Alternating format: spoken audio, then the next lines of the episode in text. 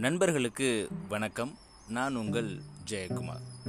கற்றிலன் ஆயினும் கேட்க. முகலாய மன்னர்களில் சிறப்பாக ஆட்சி புரிஞ்சதில் அக்பரும் ஒருவர். அக்பர் சிறப்பாக ஆட்சி புரிஞ்சாலும் அக்பருக்கு சின்ன வயசுலேருந்தே படிப்பு அப்படின்ற ஒரு விஷயம் அவர்கிட்ட இல்லவே இல்லை. அக்பருக்கு எழுத படிக்க தெரியாது. ரொம்பவே முரட்டு சுபாவம் கொண்ட அக்பரை எப்படியாவது படிக்க வைக்கணும் அப்படின்னு நினச்ச அவருடைய தந்தை எத்தனையோ ஆசிரியர்களை வச்சும் அவர்னால் படிக்க முடியலை. சரி படிக்க முடியலைன்னா என்ன? என்கிட்ட தான் கேட்கும் திறன் நிறையவே இருக்கே அதனால் நான் என்னுடைய சபையில் படித்த அறிஞர்களை அழைச்சி அவர்களை வச்சு நான் படிச்சுக்கிறேன் அப்படின்னு சொல்லி செஞ்சு காமிச்சாரு அக்பர். அக்பருடைய சபையில் படித்த நபர்கள் நிறைய பேர் இருந்தாங்க. அவங்க டெய்லி புத்தகத்தை வாசிப்பாங்க. அவர் அதை முழுமையாக கேட்பார். தான் எவ்வளோ கற்றுருக்கேன் அப்படின்றத அவரே அந்த புத்தகத்தில் குறித்து வச்சுக்குவார். இது வரைக்கும் நான் படிச்சிருக்கேன் அப்படின்னு சொல்லிட்டு.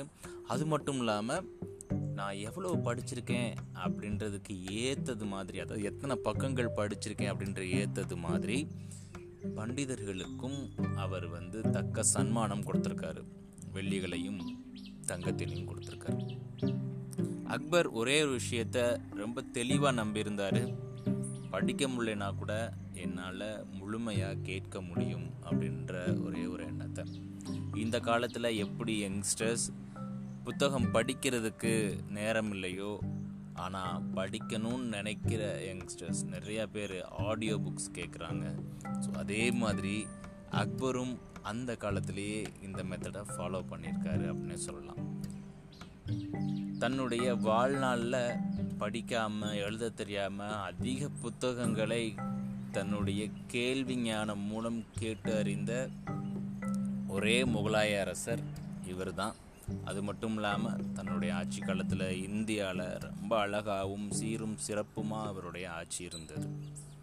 இதற்கு முழுக்க காரணம் அந்த புத்தக அறிவு. அதுவும் இல்லாமல் அந்த புத்தக அறிவு அப்படின்றது கேட்கும் திறன் மூலமாக கிடைச்சது அப்படின்றது இங்கே குறிப்பிடத்தக்கது இதே விஷயத்தை தான் ஐயன் வள்ளுவன் ரொம்ப அழகாக எடுத்துரைக்கிறாரு. கற்றிலன் ஆயினும் கேட்க அஃது ஒருவருக்கு ஒற்றகத்தின் ஊற்றாம் துணை. குரல் எண் நானூற்றி பதினாலு இதனுடைய விளக்கம் என்னன்னு கேட்டீங்க அப்படின்னா நூல்களை கற்காவிட்டாலும் அதை கற்றுக்கிட்டவங்ககிட்ட போய் கேட்டு தெரிஞ்சுக்கணும்.